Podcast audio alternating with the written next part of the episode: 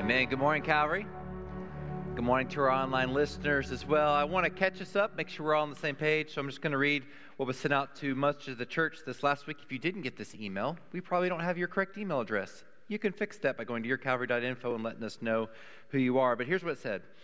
Starting on Sunday, we are asking everyone to please wear a mask at any activity that occurs indoors at Calvary, including worship. We know that there are circumstances that make mask wearing difficult for some individuals, and we want to consider it, be considerate of these situations. We want everyone to feel welcomed and wanted at Calvary. We ask you to prayerfully consider how you can join us. Our leadership team is closely watching the hospital capacity numbers for several weeks, and with some thresholds that would cause us to return to mask indoors. This week, those local hospitals surpassed those capacity thresholds, which has prompted us to make this change. Two thoughts there. First of all, we want everyone to feel welcome. There are times and there are reasons why people can't wear masks. It's a judge free zone. We're not policing it, we're just simply asking people to do their part. So if you can't, we understand that.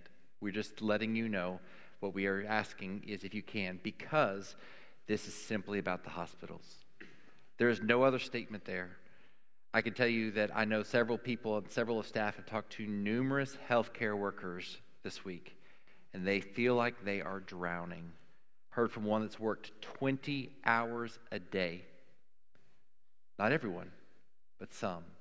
And that's why we're doing this. So we're in just a moment we're going to pray because I want to pray for our healthcare workers. But the second thing I want to say is people have asked me how long. I don't know. But here's the good news. I have a friend in Alabama, and a few weeks ago, their hospitals were inundated. They're no longer inundated. So everything is for a season. This is not the goal. This is not to stay here, okay?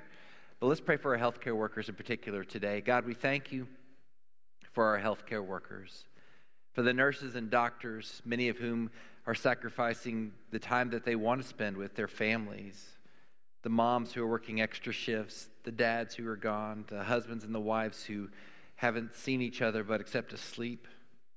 God, would you bless those families? For those in the hospitals who are struggling, we ask that you be with them. God, would you guard them? Would you help us as a church to live for you? In your name we pray. Amen. We're talking about an Exodus series, and the idea of the Exodus series is history is really his story, but it's also our story. And I think far too often we look at uh, our story in just a glimpse of time and we see it like a Polaroid snapshot instead of seeing the bigger picture. Because when we see the bigger picture, we continue to see a dignified yet broken creation desperate for need of a faithful God. Desperate for need. And Exodus shows us that God has always had a rescue plan in mind. Last week we talked about Moses' birth. And we talked about, isn't it glad, aren't we glad that Moses didn't remember his birth? And aren't you glad that you don't remember your birth? That's kind of a traumatic experience, right? But how this life is really us being born into the life that is to come. So there are labor pains, and sometimes this life will be difficult. And so when we look at the story of Moses, and when we look at his story and the story of Exodus, the story of the Exodus is less about us being like Moses and more of seeing how Moses is the precursor foreshadowing of the true rescuer, Jesus who'd come to help us to range and to look into the future, our future hope, the promised land. Now, today's message is simple uh, God is going to use us as part of that story despite us. Not to spite us, despite us. So we pick up the story in Exodus chapter 2, verse 11, and he's grown up. Years later, after Moses had grown up, see, told you, he went out to his own people and observed their forced labor. He saw an Egyptian striking a Hebrew, one of his people. Looking all around and seeing no one, he struck the Egyptian dead and hid him in the sand. There's a chance here that Moses did not know that he was a Hebrew until later on in life. Why? Well, he grew up in Pharaoh's household. He would have been weaned by his mother till he was four and then grew up in Pharaoh's household. And this was not a time when there was a lot of the internet. The, the newspaper papyrus didn't deliver to every household. And so he would have very likely been secluded, so he wouldn't have known that he was a Hebrew till later on in life. And that, that's important um, because it, it shows us a little bit more about why he would have done some of what he's done. So let's continue reading Exodus 2 13 through 15. So he murdered a man, right? And then he went on about his way. The next day he went out and saw two Hebrews fighting. And he asked the one in the wrong, Why are you attacking your neighbor? He replied, Who made you a commander and judge over us? The man replied, Are you planning to kill me as you killed the Egyptian? Dum, dum, dum. Then Moses became afraid and thought, What I did is certainly known. In fact, it was known because in verse 15 it says, When Pharaoh heard about this, who was Moses' pseudo adopted grandfather, he tried to kill Moses. But Moses fled from Pharaoh and went to live in the land of Midian and sat down by a well. He fled. You do realize all our wrongdoings will eventually be exposed. Every thought you have, every website you go to, every comment you make will eventually be exposed.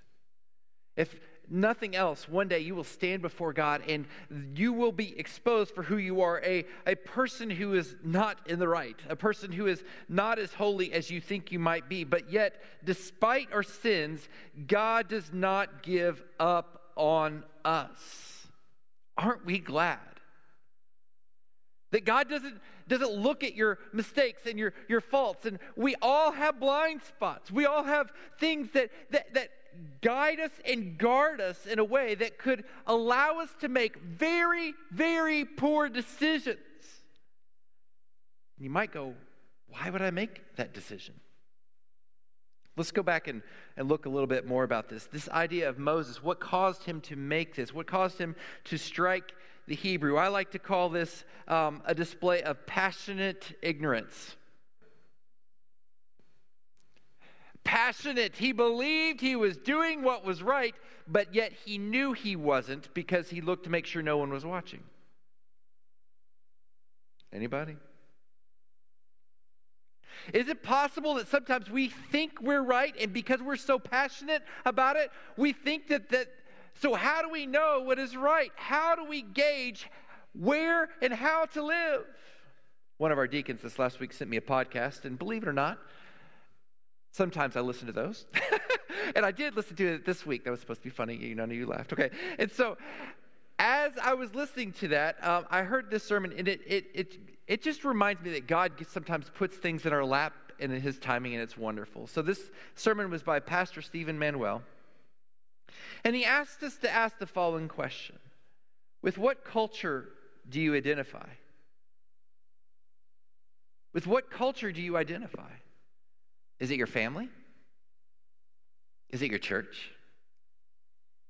Is it your ideology beliefs? Where are you placing and tethering your belief system? This is important. It's important because we understand, and he goes on to say, and hear me, I'm going to say what he said. He loves America. I love America. Fourth of July, barbecue it up, baby. But in all of that process, the church in America, one of the biggest struggles the church has in America has, is we are tethered to the culture and trying to be tethered to Christ. And those don't work. And so he goes on to say if we are tethered to culture and are, are not rather bonded to the kingdom perspective of God completely. Anytime we're tethered to anything other than the kingdom of God, we will be like the Titanic. It is guaranteed to sink your ship. So, where are you tethered? And he goes on to give this illustration. Now, granted, this took place in 2015, so I'm going to just tell you that this is a little old but it's still prevalent, prevalent today. He goes on to say, you know what, I, I, love, I love, he says he collects graybeards. In other words, he likes to talk to older men.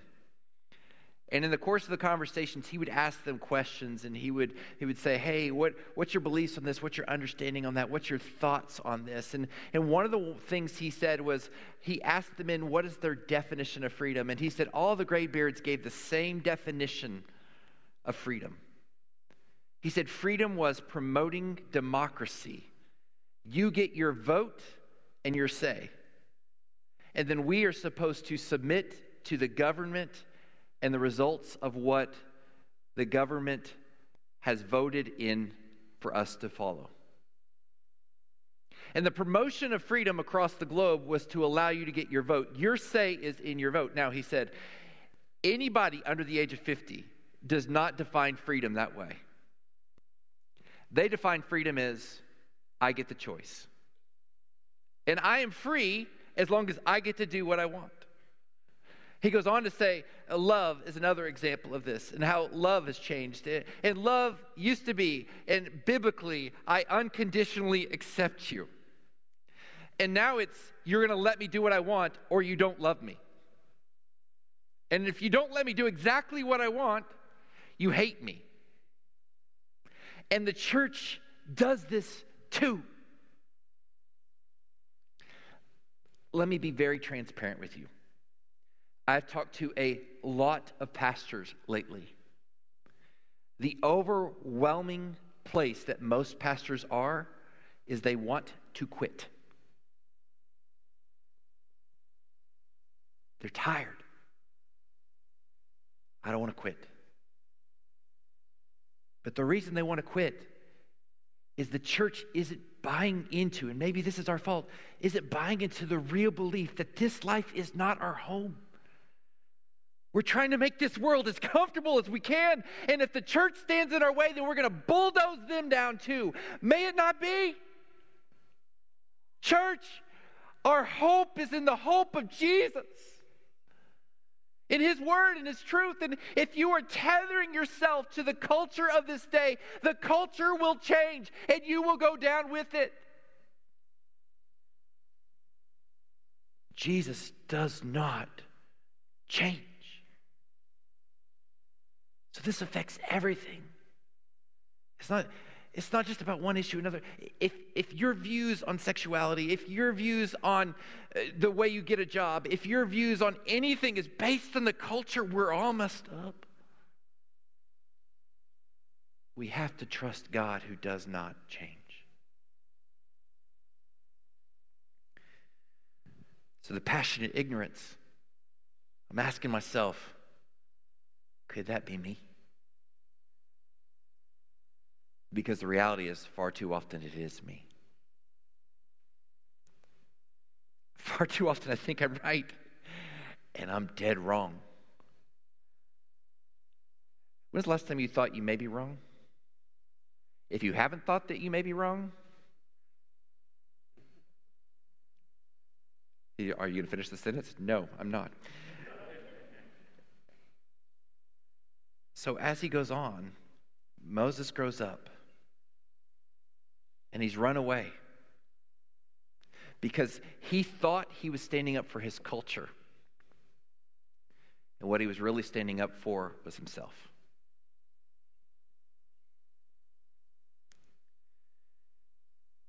He grows up and he runs away, and I'm sure he, at this point he's thinking, well, I had a good life. You know, Pharaoh, Pharaoh. And he got to live the good life, and all of a sudden he's an outcast. His grandfather hates him, his people hate him. Can you imagine the feeling of that?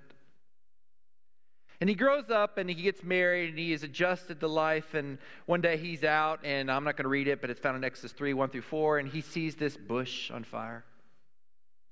But the bush wasn't being consumed by the flames. It's kind of like the people who on Christmas Day turn on YouTube on the flickering fire on their TV because they want the ambiance of the fake warmth, right?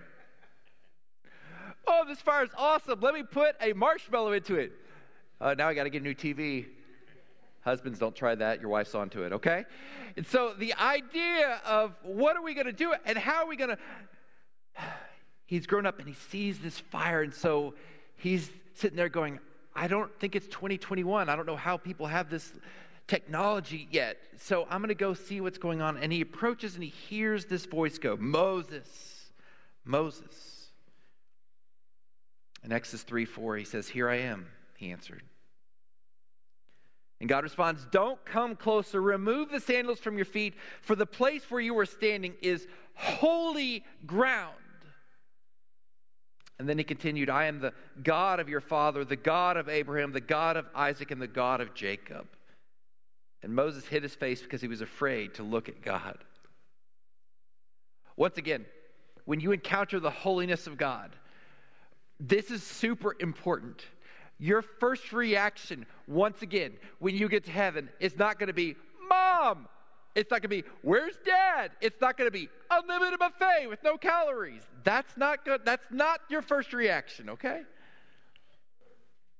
Your first reaction is going to be to realize that you are in the presence of what is truly holy, what you were created to be, made in the image and the dignity of God, and how unholy you and I are. Moses was like, uh oh. God knows my sins. Why not? Everybody else does. But then God lifts us up, and despite our shortcomings, He invites us into His presence. Not only His presence, but intimate presence. I am the God of your father. Moses was a grown man who probably didn't know who his daddy was. This may have been like a DNA test for him. Ancestry DNA. Woohoo! Who's my dad? Oh, cool. I, am a descendant of Abraham, the God of Isaac, and the God of Jacob. God's telling him more than he knows about himself at that moment. This is your line, your lineage. Maybe today you need to be told that you're in the lineage of Abraham too. Because the church of the New Testament is supposed to be representative of us. We're the, the stars that God promised. The covenant of the Old Testament has segued into the New Testament world where those who have a relationship with Jesus Christ are offered the chance to come into the kingdom of God. And so when the Father sent Jesus, he said, You can become a child of mine.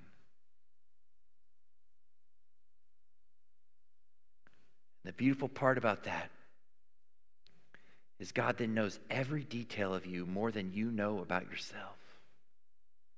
I like to describe it like this God knows your name and knew your name a long time before you were ever born.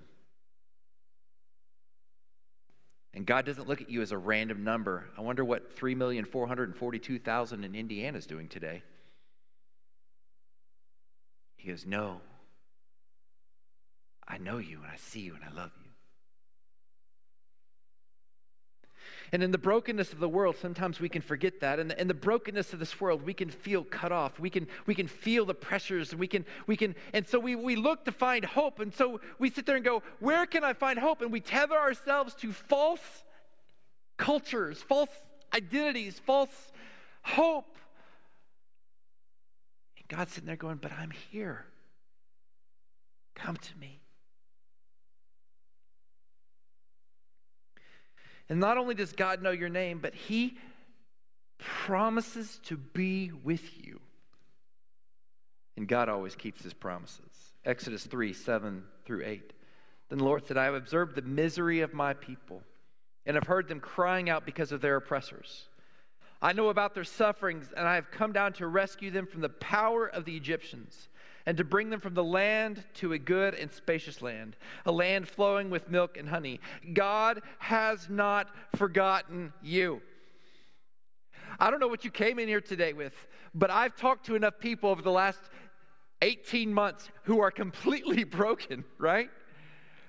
Who are wondering, how can we go on? And wondering, how, when does the joy come back? And, and what I would say is, I don't know what's going on. Maybe you came in today with the best attitude in the world. Praise the Lord.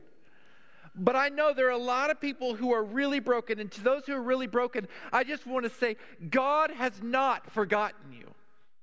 In fact, his promise is that he still cares. And so it doesn't matter what you feel. It doesn't matter if you feel like God still cares. It doesn't matter if you think God still cares. He still cares. You can't go outside of his love for you. God knows your name. And like a good and righteous and holy father, he has always cared for you and cares for you right here and now. Isn't that good? And while we're journeying through this life headed towards the promised land, we know He's going to be there with us. So, how do we find security? And how do we tether ourselves to His Word? We look to His Word to see who He says He is. It's an honest question, really. Okay, if God is so good, who is God? Exodus 3:11. But God, Moses asked God, "Who am I that I should go to Pharaoh and that I should bring the Israelites out of Egypt?" God has carried that Abrahamic covenant, the promise that I'm going to be with you, and translated into a Mosaic com- a covenant. I'm going to be with you. And then he asked him to go do something faithful, and he goes, Okay, if you're going to be faithful, and I'm going to journey with you through this wreckage of a life, who, who are you? In Exodus 3 12 through 15, he answered, I will certainly be with you. This is his promise. And some of you need to hear that today. I will certainly be with you. And this will be the sign to you that I am the one who sent you. When you bring the people out of Egypt, you will all worship God at this mountain. Then Moses, God's, if I go to the Israelites and say to them, The God of your ancestors has sent me to you, and they ask me, What is your name? What should I tell them? God replied to Moses, I am who I am. What a profound answer. This is what you are to say to the Israelites I am has sent me to you. And God also said to Moses, Say to the Israelites, The Lord, the God of your ancestors, the God of Abraham, the God of Isaac, the God of Jacob, has sent me to you. This is my name forever. This is how I'm to be remembered in every generation. Do you get it? It doesn't change. Where are you finding your foundation? In something that in 20 years from now will change? Or is your foundation in that which never changes? His name is Yahweh, Jesus, God the Father, the great I am. I am means that God is all that is good and righteous and holy and just. He is everything that is good in this world. And the bad parts of this world are not of God. They are of sin. They are of depravity. They are because sin entered the world. God has not abandoned you. We as a culture have abandoned God. But God has not forgotten you. So, how long will the season last? I don't know. But one of the tried and true illustrations I like to say around here is that God is still creating you. And so, whether or not you feel good or bad, He does care. So, maybe today you're caterpillar soup. Y'all know caterpillar soup? Some of you heard me say caterpillar soup. When I was a little boy, I used to imagine that caterpillars would lose their little legs and then they grow their wings. That's not what happens. Instead, that beautiful little caterpillar, which isn't so beautiful, well, it depends, maybe. Goes and eats a bunch, gets in a cocoon, and then dissolves. It eats itself. To the point where if you cut open a cocoon at just the right moment, soup comes out. And this is a necessary part of the process so that God can begin to create not a better rendition of the old caterpillar, but something that will fly. You feel like soup? Feel like a soup a long time? That's okay. But don't discount the fact that your loving Father is your cocoon. And He hasn't let you spill it out into this world. He has never forgotten you, and He is creating something new in you. How do I know? He is the great I am. So today, here's my encouragement to you unhinder the Spirit from your life. If you have a relationship with Jesus, the Spirit of God lives in within you. It's time to take the lampshade off the lamp and let Him illuminate your life. Sin tries to cover the illumination of God in your life. So, the way that we're going to practice this is we're going to resuscitate our lives through a little CPR. Here's our daily training. We want you to confess, pause, and renew. Confess anything in your life that is not of the kingdom culture. Confess anything in your life that is of your culture, your beliefs. You have to die to yourself and do what God says, no matter how hard that is. And then as you begin to confess, we want you to pause because when you're soup, you don't feel like running. Amen? And it's okay to not be okay. And maybe, just maybe, you shouldn't be going out trying to set the world on fire when you're soup. But the end of that, you should allow yourself to allow God to begin to renew in you something that is new, that can be used, that can be holy, that will go and change the world around. You want to have life? Practice a little CPR on yourself. Confess, pause, and allow Christ to renew. God knew we would struggle with this, so the Father sent the Son Jesus to die for us. And when he was in the upper womb, womb? Nope, upper room. He gathered with the disciples. And if our deacons will start passing these out, and when you get these, feel free to go ahead and open up. This is communion. If you have a relationship with Jesus, we encourage you to participate. If you don't, we ask that you honor the tradition of our faith and maybe just observe quietly in prayer. There's two levels of this the top and the bottom. We'll take it together in just a moment. But as Jesus was with the disciples in the upper room, he said, You're going to struggle in this world. Why? This world is not our home. It's not. And the pains that you're going through in this life are just a little bit of this life. We live for the next. But I am with you. This is my promise. And so, whenever you gather, I want you to take the bread and break it to remember that my body was broken for you, to remind you that I can still here with you. So, take this remembrance of me. And then he took the cup.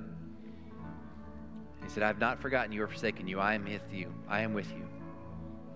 My blood was shed for you. This is my promise, my fulfillment to you. So take this in remembrance of me.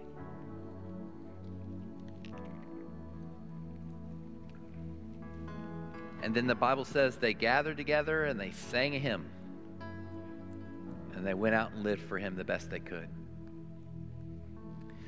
Church, maybe today you need to just pause and pray in your seat.